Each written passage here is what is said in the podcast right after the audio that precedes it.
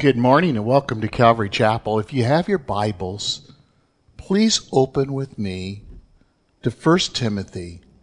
We'll be looking at verses 3 through 11 today.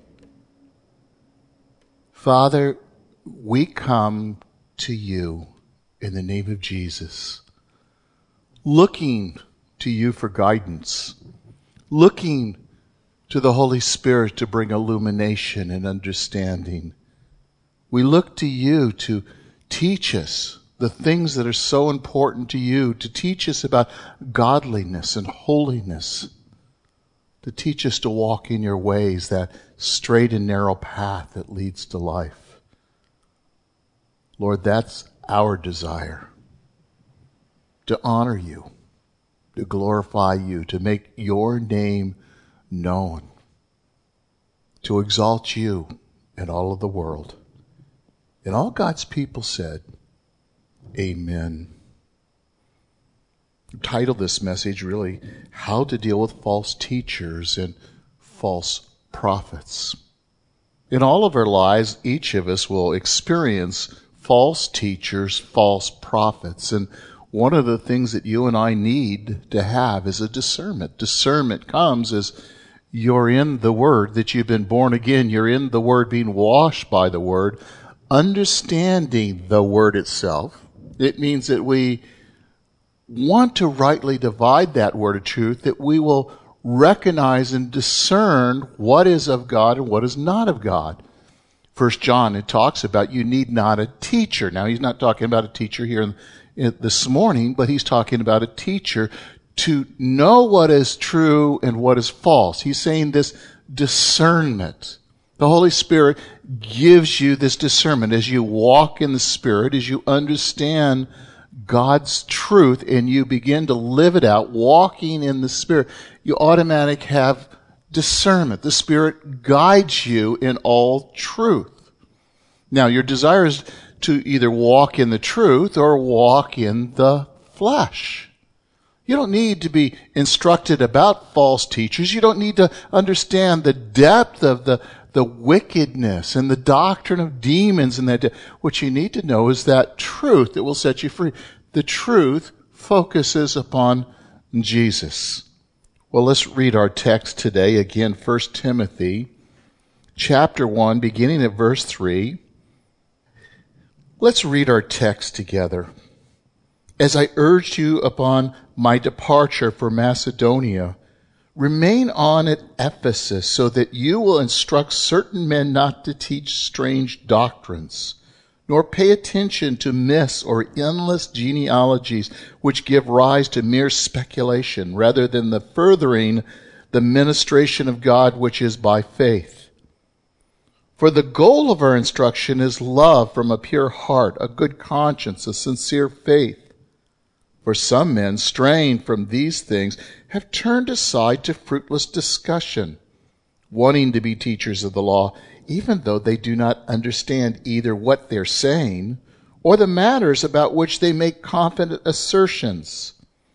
But we know that the law is good if one uses it lawfully, realizing the, the fact that the law is not made for the righteous person, but for those who are lawless and rebellious for the ungodly and the sinner, for the unholy, the profane, for those who kill their fathers and mothers and murders, and immoral people and homosexuals, and kidnappers and liars and perjurers and whatever else is contrary to sound teaching, according to the glorious gospel of the blessed God which I have been entrusted with. Paul has in a sense, passing on the baton to Timothy. Timothy's been instructed here to, to stay in Ephesus because of the false teachers. He is to silence them. How does he silence them? By bringing the truth, relying upon God. Now, who is he speaking about? Those who teach error. And notice, in doing so, these people lead others astray. They are distinguished from false prophets who equally condemned in the scripture. Now let me read Ezekiel, Ezekiel 34 verse 2. Notice what the scripture says. Son of man, prophesy against the shepherds of Israel. Prophesy and say to those shepherds, Thus says the Lord God, Woe to the shepherds of Israel who have been feeding themselves, and should not the shepherds feed the flock? Now here he's talking about Israel in the context, those who are to be governed by God. But he's saying prophesy against these false shepherds. These people that are taking advantage, manipulating the people, feeding themselves, and not really taking care of the flock of God. God condemns the false prophets, the false teachers. God condemns. It's not my job to condemn. My job is to bring the truth that set people free. To hate the sin, but love the sinner and pray that God will open up their eyes, that God will bring them back, bring them to their senses. Notice again, 2 Peter chapter 2 verse 1.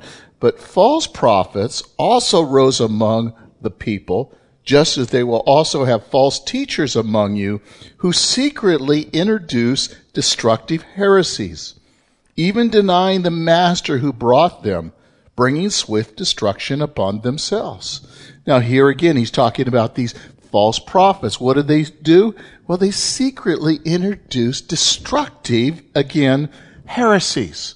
It'd be as if someone would come into this congregation and as we're teaching the Word of God, they would say, well, that isn't really what that text means. Let me tell you what it really means they oftentimes read someone else who doesn't know the Word of God, who has not rightly divided it, and they get caught up on it, and they begin to try and draw people after themselves. Now I use that word pray, P-R-E-Y. They prey upon the weak. They prey upon the, the new, those that are not grounded. They don't go after people that know the Word of God. They go after those that are, they're young those who are innocent. And they tell them, this is what the Word of God really says, and they draw people after themselves. Notice again, secretly introduce destructive heresies. They go behind the back of the leadership. There are those that will come into a flock, whether it be this flock or another flock, and their goal is to draw people away. They have agenda to have them follow something else. When we think about in the Old Testament, there's a man again in the Old Testament named Ahab, and he has a wife named Jezebel. Now, Jezebel was a Phoenician, and she worshiped Baal. And when he marries her, now he's the king of the ten northern tribes, she has agenda. Her agenda is to lead all the people of Israel after her God. And see, that's the same thing with these false teachers, false prophets. Sometimes it's after themselves, their own power. Sometimes it's after a, another God, another agenda. They're confident that they know the Word, but they've never studied the Word. Well, Jesus identified the teachers of the law and the Pharisees as false teachers. He wasn't afraid to point them out, to illuminate them, to say their name. In our culture today, that's not something that's acceptable. Now, if there was going to be a hurricane coming, people would want that warning. They want to know. Or a tsunami's coming, they would want to know. But if it's something spiritual, oftentimes people don't want to know. In fact, even to do this, in some cases, people can be sued. It divides churches. The fact is, oftentimes people don't want to know the truth that will set them free. Well, it's interesting as he goes on in his text. Let me read from 2 Corinthians 11, verse 13 and 15. Notice what he says For such men are false prophets. They are deceitful workers, distinguishing themselves as apostles of Christ. No wonder, for even Satan disguises himself as an angel of light. Therefore, it's not surprising his servants also disguise themselves as servants of righteousness, whose end will be according to their own deeds. God's going to deal with them. But notice they disguise themselves. They're deceitful workers. and they're just like Satan. In fact, they're, in a sense, they're a child of Satan, leading people astray. 1 Timothy 6 3 says this If anyone advocates a different doctrine, doctrine meaning teacher, or excuse me, teaching, and does not agree with sound words, those of the Lord Jesus Christ, with the doctrine conforming to godliness. See, if anyone advocates a different doctrine, do not agree with him. That's why it's so important that you understand the Word of God. You become a Berean. You examine the truth. You learn how to rightly divide that word of truth. Then you'll recognize what is true and what is false. What is sound doctrine? Again, those who follow Jesus Christ. The words of Jesus Christ. A doctrine or teaching is conforming to godliness. Not to signs, not to wonders. Signs and wonders will follow as God chooses after true believers. But the doctrine that you uh, and I follow are one of godliness and holiness and purity, living and walking in the truth. The doctrine of love. God is love, and the way that we live our lives in this world is loving. Is it necessary? Is it helpful? Is it needful when we say something? And when we do say something, how do we say it? Is it honoring? Is it respectful? Look with me again in verse 5. The goal of the false teachers is, is much different than the goal of the teaching of, of the pastor or the congregation, I believe here, because here's what Timothy, this is what Paul's saying. This is, this is our goal. The goal of our instruction is love from a pure heart. It's a good conscience, a sincere faith. See, that should be the goal here of this congregation, of every Bible teaching congregation, every place where the truth is taught. The goal is from a pure heart.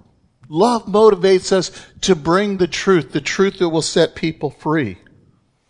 And that good conscience, meaning that we know that we have brought you the whole counsel of God's Word, that we have not deceived you, we have not tried to manipulate you, but to simply bring you to Jesus Christ. Love is that motivation to stand up here week after week and bring the Word of God, or to meet with you in the community, or to share with others in the community.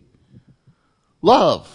Not, not this is a job, but love. Because I love God. I love you. And because you love God and love others, you want to bring that truth. So the goal is first, love from a pure heart. That we don't have a motive. We don't have agenda other than loving people. Our conscience is clear. We know we're doing what God has called us to do and of a sincere faith. Sincere faith. Look at verse 6 in our text. For some men strain from these things. So what did they stray from? From love from a pure heart, a good conscience, and a sincere faith. They've turned aside, notice, to fruitless, fruitless discussion. They're moving away from the truth. Now, notice it uses the word some. Some who've wandered away. It's certain men. Men who taught false doctrines, false teachings, things that were not consistent with what Jesus had taught and Paul had taught and John had taught and Matthew had taught. See, that's what we're looking for. We want to see how their teaching lines up with these men. How does it line up with Christ? The very life of Christ, the words that he taught. Well, again, they missed the mark. They turned to this fruitless or meaningless talk, empty chatter. It's used only here in the New Testament, the only place it's used. The content of these false teachers would, would never lead to anyone living a holy life. Are you learning to walk in the holiness of God? Are you being instructed when you read the Word to be set apart for Him? To be set apart from ungodliness and worldliness. He's setting you apart that you would have a, a biblical world view because everyone does it, doesn't make it right. God has given us His standard. God has given us His love. He shows us what our lives are to look like. Notice about these men, we, we see they, they have motives, wanting to be teachers of the law. Every pastor, when he comes to the Word of God, needs to let God feed him first. And there's no message until he hears from God, even in his own life. Now they're, they're wanting to be teachers because they like the prestige, they're looking up to them. Now that's not as common in this generation. There's still some, they put them up on pedestals. You know, people can only hear them. This is the only true word the true word comes when you and I read it. When we open our ears, our hearts, our minds to hear the Holy Spirit, no matter who's speaking, if you want to hear God, you will hear God. Again, they were wanting to be teachers. In fact, James gives an exhortation in James chapter 3 verse 1, let not many of you become teachers, my brother, knowing there's such will incur a stricter judgment. That means that one that becomes a, a teacher in front of a, a congregation, a group of people, one who exalts himself, there's a greater accountability. Why? Because there's a greater knowledge is given to know what is right, to know what is wrong, how to apply that. And if that person doesn't live that life, does not follow that truth, there is a stricter judgment for him.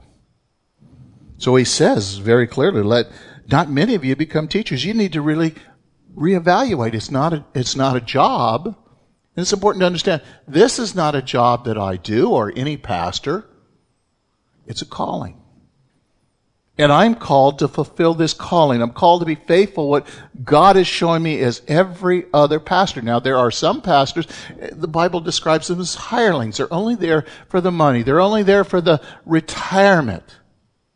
Love motivates you to be there for God, for His people, to deny yourself, to pick up your cross and follow Him, just as that is true for me. That's true for every believer. Well, it requires humility, the compulsion of, of God's call to be a servant. See, the Ephesian false teachers knew neither.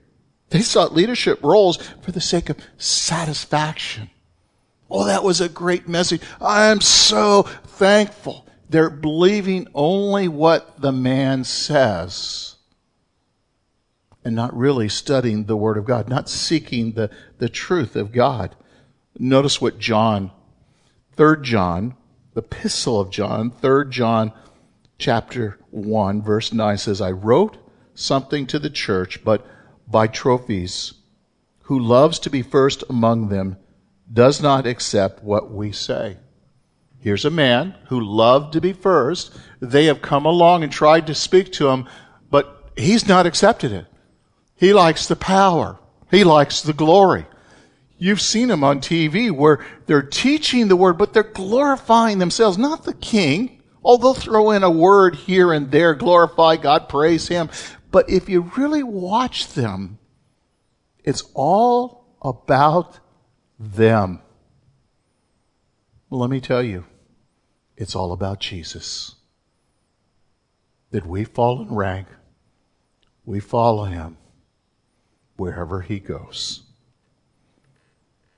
Well, look with me again in verse 7 again. The, the effect of the false teachers, even though they do not understand either what they're saying or the matters which they make confident assertions, but we know the law is good if one uses it lawfully. Realizing the fact that the law is not made for the righteous person. Now, Paul's reasoning here for a warning against these false teachers in Ephesus was that they misunderstood the intent and use of God's law. What is the purpose of law? The law was a schoolmaster to bring us to Christ. You know, before you became a believer, before you became a Christian, uh, people were holding this law over you. The law revealed the sin. You wouldn't have known sin, Paul would say, unless you'd known the law. See, it was a schoolmaster to show you your need of Christ and come to Him. But now you're no longer under that law in that sense. You're under a law of love that you're motivated because God has come in your heart. Love, that is Christ, indwelling your heart. Now you do things out of a loving heart. Now they don't understand the intent of law. There was a purpose. It was to show that all men have sinned, all fall short of the glory of God, and that wages of sin is a death. But you don't need to go there again and again and again. It only had a purpose. You don't need to, to dwell in it. Well, we still need to study it. We still need to know the nature and the character of God, what holiness looks like. But now we simply live it out, walk it out. But see, they were using it for another purpose to corral the people, to control the people, to manipulate the people. This is what he's talking about. They misunderstood its intent and the use of God's law. See, the law itself is intrinsically noble, it, it, it's honorable. But its teachers must use it according to the spirit and intention. And that's, I use that expression from time to time. What is the author's intent? When he was writing this scripture, when the Holy Spirit was moving through an individual to write it, what was the intent of the author? That's what we need to know. That's where the rubber meets the road. It doesn't matter what I say if that does not line up with the very Word of God. That's what's important. So, what is the right use of the law? Well, theologians have summarized three uses of the law. First, the Bible resembles a, a locked door to restrain individuals from trespassing into wrong territory. That's from Romans 7 and uh, 7 and, and then Psalm 19:13. Well, second, the law resembles a, a mirror to reveal sin. You know, when you look into the Word of God, you, you see your sinfulness. Let me ask you a question. When you're reading the Word of God, do you identify yourself? Can you, can you look at the scripture and say, well, that, that's me. That's what I've done. I've been in this place. I need to confess. I need to repent.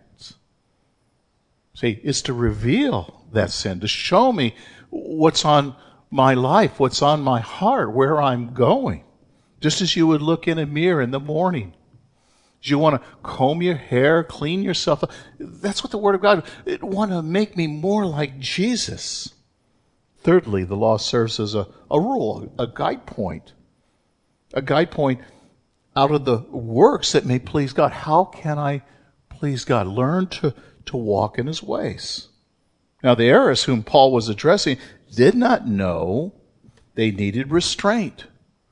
It was to, to keep them the mirror for their sins, that they, they could look into it and reflect and show them their true self, their, their nature, their, their old man. It needed to be dealt with and, and really a guide to life. See, they only use the law as a, a launch pad in that sense. They rob the law of its convicting point. See, that's one of the wonderful things why people like King James, because the King James, when it's reading in its reading, you know it's speaking to, to you. There's the these, the thous. And God is truly speaking to you when you read the Word of God. It has a convicting power to show you that need of a Savior. Now let me read Romans 7 7. It says, What shall we say then is the lost sin? May it never be. On the contrary, I would not have come to know sin if except for through the law. For I would not have known about coveting if the law had not said, You shall not covet. See, the law reveals your sinfulness and a need of a Savior. Romans chapter 3, verse 19 and 20. Notice what it says. Now we know that whatever the law says, it speaks to those who are under the law so that every mouth may be closed and all the world may become accountable to God, because by the works of law no flesh will be justified in his sight, For through the law comes the knowledge of sin. So again, the knowledge of sin comes through the law, but it also, as it reveals that sin, it makes you accountable. You know what sin is. You see in the scripture when you're reading, this is sin, this is wrong, this is rebellion to God, and I'm going to stand accountable to a holy God one day.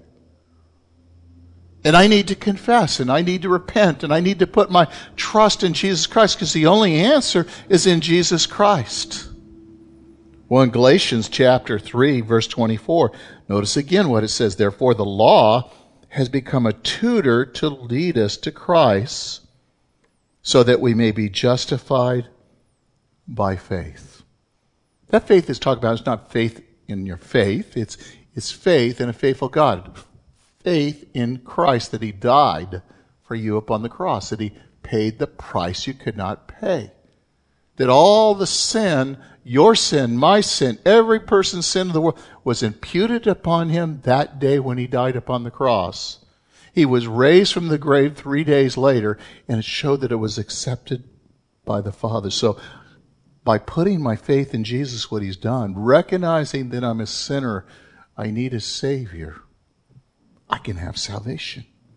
God sees me then just as I've never sinned because he sees me through the sacrifice of Jesus Christ. Now, although the, the false teachers wished to be teachers of the law, such was an impossibility. Why? Because they simply didn't understand it. They didn't understand the purpose of the law. They made confident assertions, but they didn't even understand it. Notice what the Gospel Mark says in chapter 8, verse 15. Watch out, be Ware of the leaven of the Pharisees and the leaven of Herod. Now, leaven represents in the scripture sin. When we do communion, the bread that is set out is unleavened bread. And, and that idea is the leaven speaks of the false teaching of the Pharisees. The false teaching, again, uh, of Herod. There's false teaching in this world. There's false teaching within different congregations. Now, can a pastor make an error? Can his mind move too fast and, and say something by accident? Yes, I've said that. Every pastor has said that. But there's a difference in one who is teaching error, a false teaching that's inconsistent with the word. Now, either way, if I, I say something wrong or another pastor says something wrong, we need to say, you know what, I, I, said this, it didn't come out right, or maybe I didn't make it clear. We need to explain that. That's what a true teacher will do. He will humble himself. But these false teachers would not confess, they would not repent. Paul will deal with them more later, and we'll see how to deal with this as we go on. So again, the law is good if it's used for the right purpose. Paul did not intend to condemn the law itself. No, no, the law was good. He's careful not to throw the baby out with the dirty bathwater. Now, the word good could actually be translated as useful. See, the law is useful. It's something that you and I should know. It's, it's not following this bullet list of different things. The law, the Word of God itself, will transform you as you read it, as you know it. It will wash you. It will cleanse you. The Scripture talks about.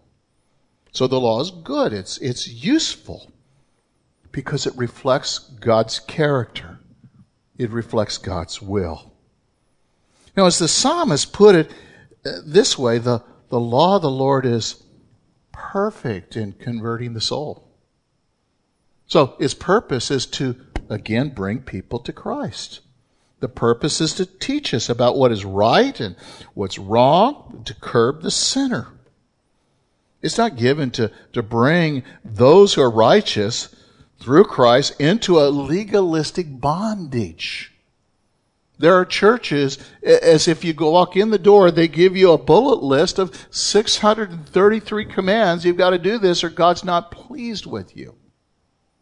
See, if Christ has come into your heart, you've been born again, He's written on the tablets of your heart, and that process of sanctification begins where He begins changing you as read the Word. We keep the law out of love not out of a bullet list. God still loves you, loves me, even when we sin. But when we sin, we break the fellowship.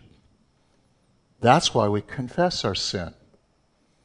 That's why we're come to Him and confess and repent and we're reconciled to Him. It doesn't mean a loss of salvation.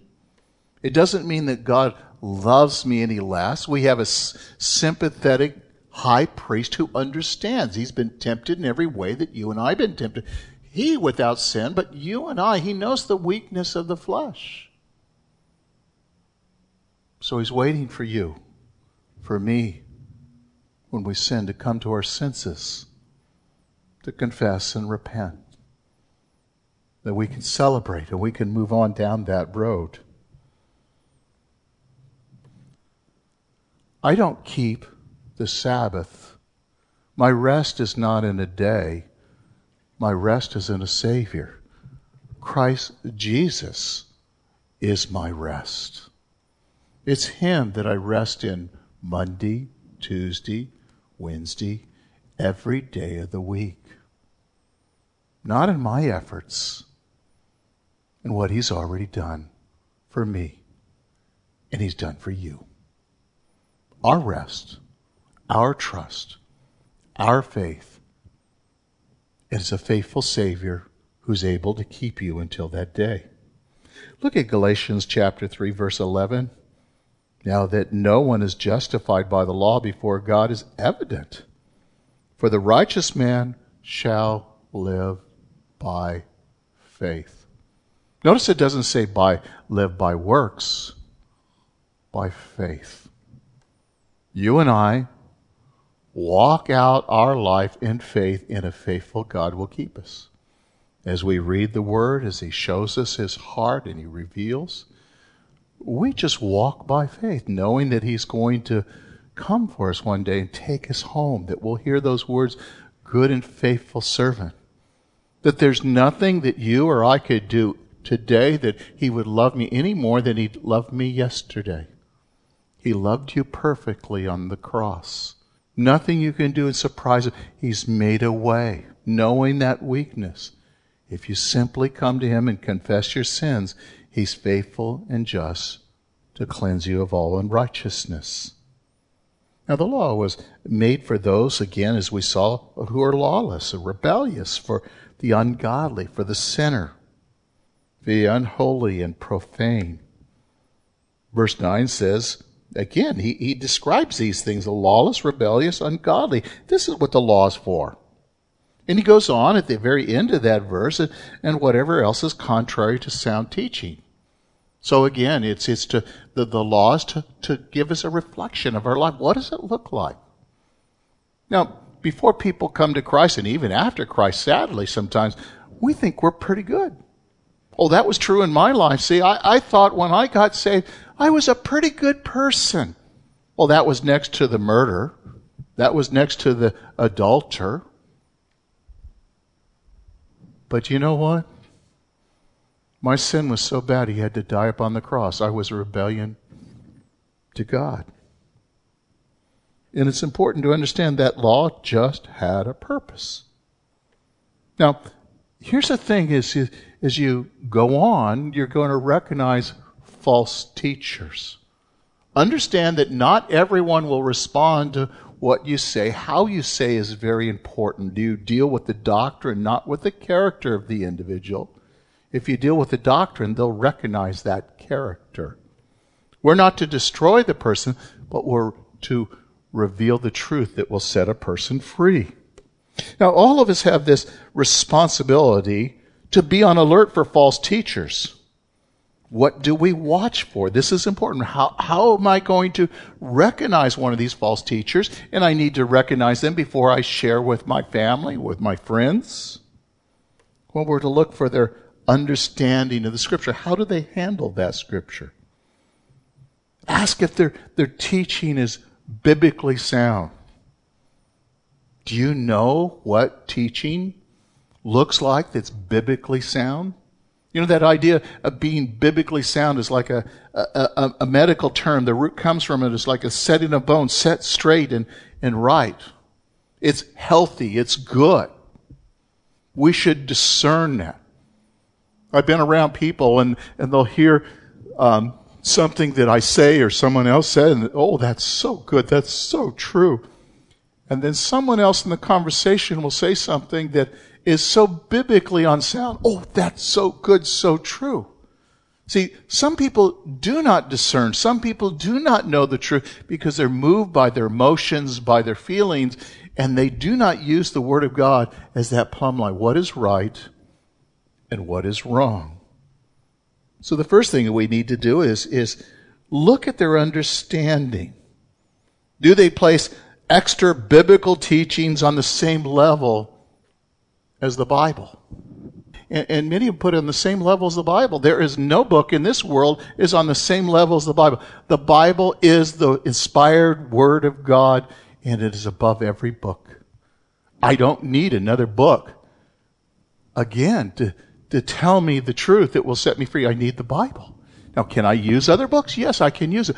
But I should never put them over the Word of God. Now, the second thing I want to call your attention to is understanding that Scripture is how do they handle the Word of God? Do they handle it accurately? Do they rightly divide that word of truth? And that's important. So if, if I'm to recognize that, that means I need to learn how to do that. See, that's one of the goals when I come here. I teach the Word is, and I'm teaching in a certain method that you learn how to rightly divide, how to, to break it apart, how to ask questions. Are they teaching about the Bible or are they teaching the Bible? Are they teaching their own agenda? Is it consistent in the Old Testament and, and the New Testament? Is it something that Paul taught, that Matthew taught, and James taught, and, and the Apostle John taught? Is it consistent through the whole Bible? So one, I, I need to, to see, do they put other books on equal plane or even above the Word of God, as some organizations do? Do they accurately hand that, handle that Word of God? Does what they teach replace the simplicity of the gospel? See, the gospel is the good news of what Jesus has done. It always should come back to the good news of Jesus Christ. It always should focus upon Jesus somehow. What he's done, not what I've done. Because of what I've done, Jesus has had to die upon the cross for me, for you. Now, there's considerable distortions about the number 666, undergo, uh, uh, uh, spell out the name and every international villain from um, Caesar to Napoleon to Hitler to Stalin, and people get off on these tangents. Or every fall, the, the rapture is going to be at this time. New evidence, new evidence, new evidence. Yet the scripture makes it very clear. No one knows the hour, the day, or the time, but the Father. Yet they know. Say that teaching is inconsistent. A few years ago, the a best-selling book, the Bible Code, foolish interpretation of the Old Testament, claimed a Israeli mathematician has decoded the Bible, a computer, unlocking 3,000 years of prophecies and such events as the Kennedy assassination, the election of Bill Clinton, and on and on and on. The Bible tells me that I'm a sinner in need of a Savior. And he says, unless a person's born again, he will not enter the kingdom of God. And he never addresses this. There's religious novelties uh, about everywhere. Fantastic claims of a new truth. The fact is, what you have is all you need the Word of God. We simply need to humble ourselves and say, God, I need to hear from you. I need a teachable spirit. guide me in all truth. And after all, that's why He's given us that Holy Spirit to, to guide, to lead us into all new truth. Oftentimes, these teachings, I just mentioned a few, they, they use these to replace the simplicity of the gospel. And what it is, is apostasy.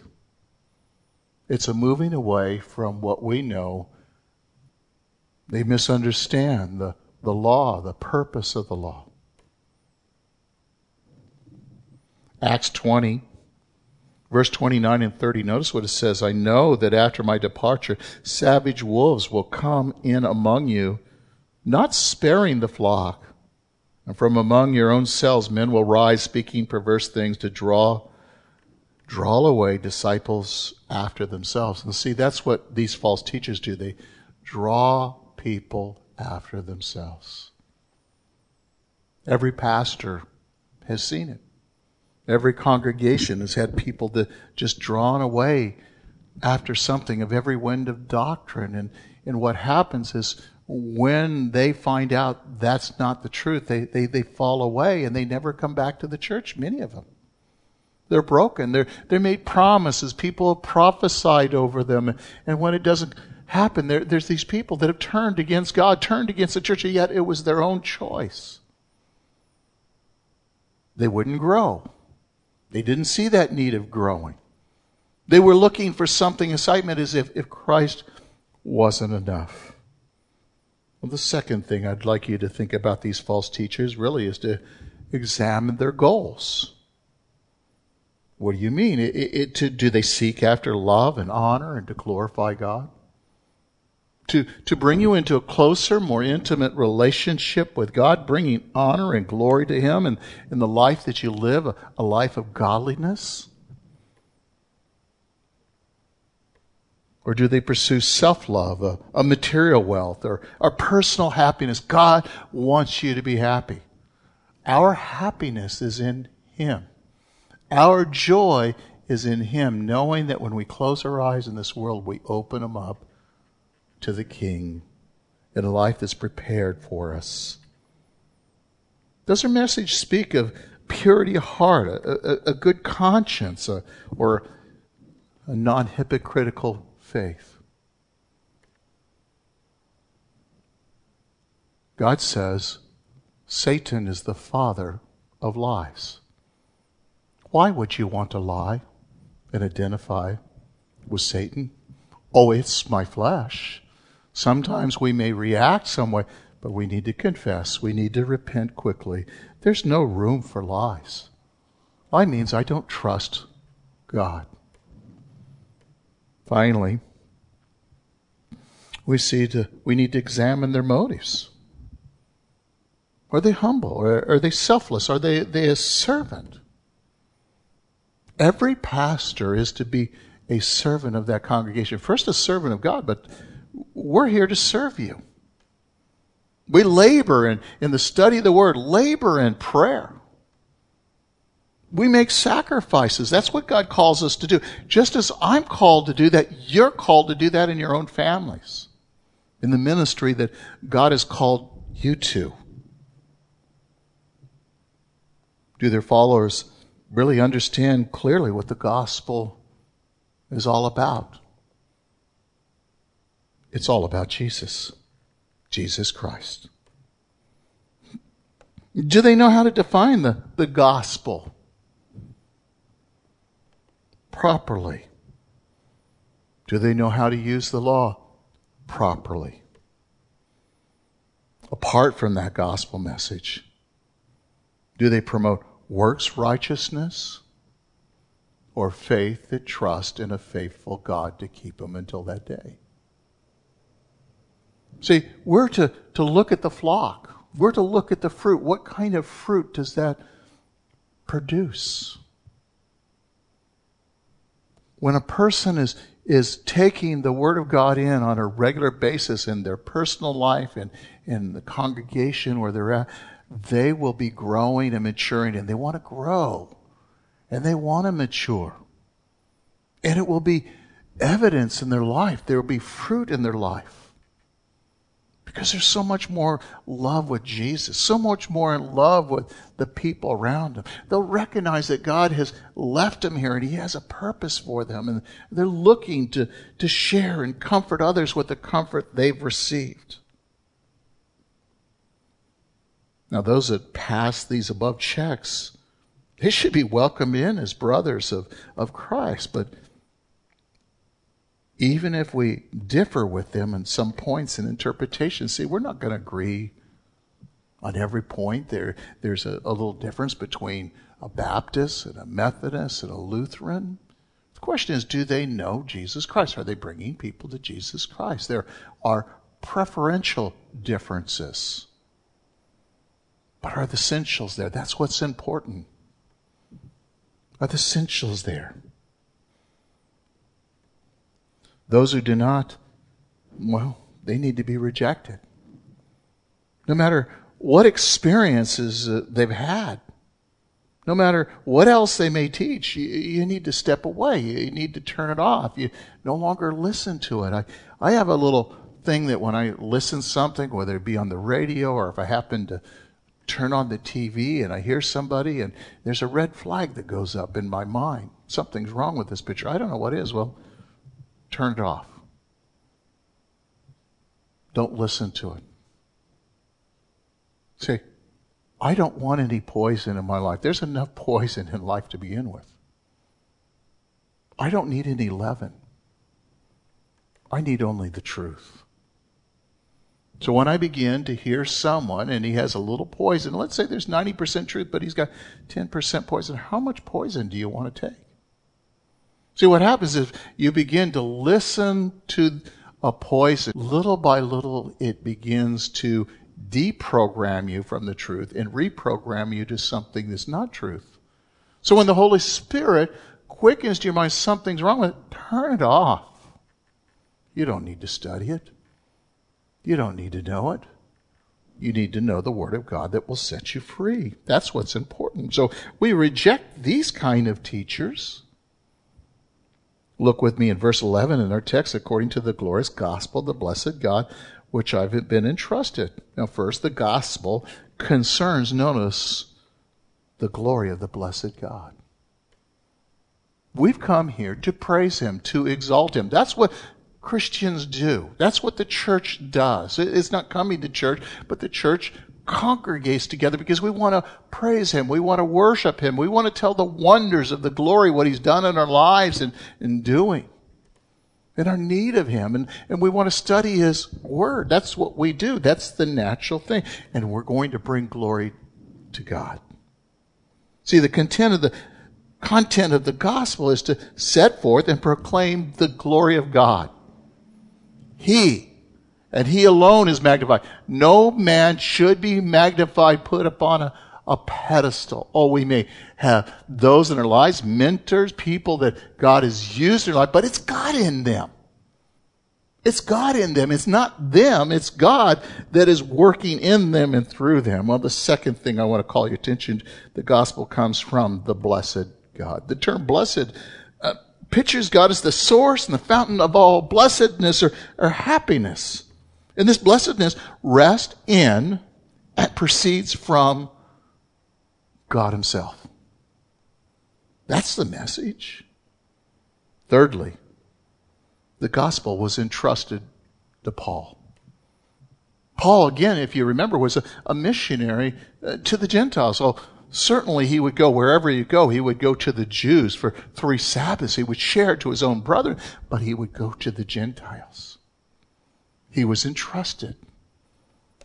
Just as Paul has been entrusted with the gospel, you and I have been entrusted with the gospel. Every believer's been entrusted with it. We now are, are to be stewards. What are we going to do with this gospel, this good news? It's not about me, it's about God. What God has done, and we need to bring the gospel to this lost world. Paul's concern was to tell Timothy that he must keep people from teaching false doctrine. You know, if I go away to a conference or I, I, I go away to, you know, Israel or Turkey or, or Jordan or something like that in my studies, it's very important to me that I find the right person to teach. Someone that will bring the Word of God in the way that God intends. Someone will not bring people into bondage and put them under the law, but simply bring them to Christ and understand the grace that is given. It's very important that, that we just don't let anybody teach, that we know them. We know what they teach. That same thing applies to you if you have a home study in your house. That you just don't let someone come into your house and lead a Bible study, and all of a sudden they're leading them into uh, to, to become Jehovah Witnesses or Mormons. You want to know that they're on the same page. You have that responsibility. What about when they knock on your door?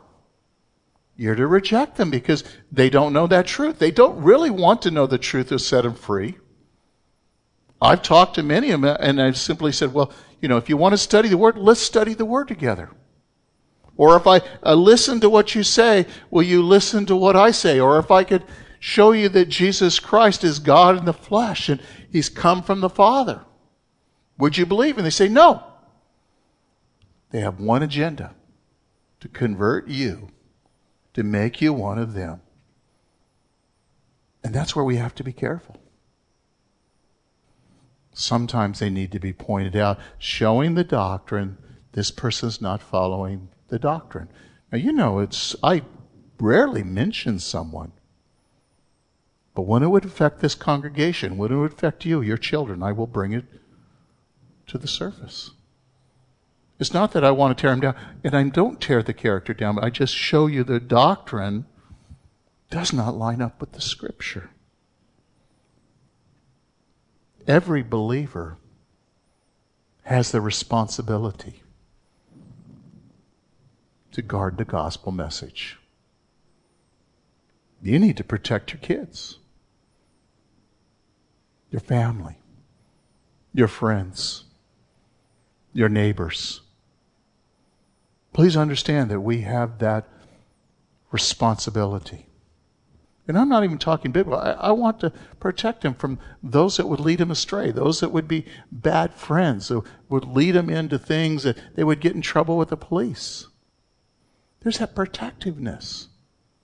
And if you're a true believer and know who Jesus Christ is, you too had that responsibility to guard the gospel message with your family, with your friends, with your neighbors, and seize those opportunities that God lays before you.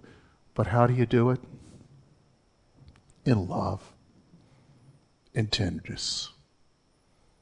You take him to the scripture. You show him what the scripture says. Even if they get mad at you. Because God is the one that's going to bring that peace. I'd like to end with a final illustration. True. My daughter went to a, a church one time. It was a, a youth group meeting with a bunch of churches, and, and they had a speaker said, you know, unless you speak in tongues, you're not saved. And I heard this, and I pulled her aside. I said, it, It's time to go, Nina. We, we need to go. They're not teaching the Bible. And we sat down, and she was very mad because all of her friends were listing this. But her thing was that she was being isolated from her friends. And I opened the Word of God. I showed her what the Scripture said. I went to 1 Corinthians, how it is to be used in a congregation. We talked about those gifts from 1 Corinthians 12 through 14. And she was mad because she was protective of her friends. At the moment, she wasn't willing to, to listen to that truth, but it came down the road. It came down maybe a, a two weeks, a month. I don't remember. She says, I understand what you're saying, Dad, because she sat before God and God spoke to her. Father, we need ears to hear. We need to know that truth. We need to rightly divide that word. We know that. We know that you've given us your Holy Spirit that gives us discernment. Help us to never quench our conscience, that spirit, because we know that you will lead us into all truth. Thank you that you're patient, you're long suffering with us. God, help us that we'd be that way with others. But Lord, when we need to be bold, when we need to point out the truth, the truth that will set people free, we ask, Lord, that you give us that boldness, but in a, a loving way, a, a tender way, that people will see that we really are concerned and they would understand and listen why we're concerned. Lord, we thank you for this text, as difficult it may seem. Help us individually take the, the log out of our eyes before we take the speck out of someone else's eyes. Help us to realize that you are the judge. And we're not to judge others, but simply illuminate the truth. The truth that will set people free. And all God's people said, Amen.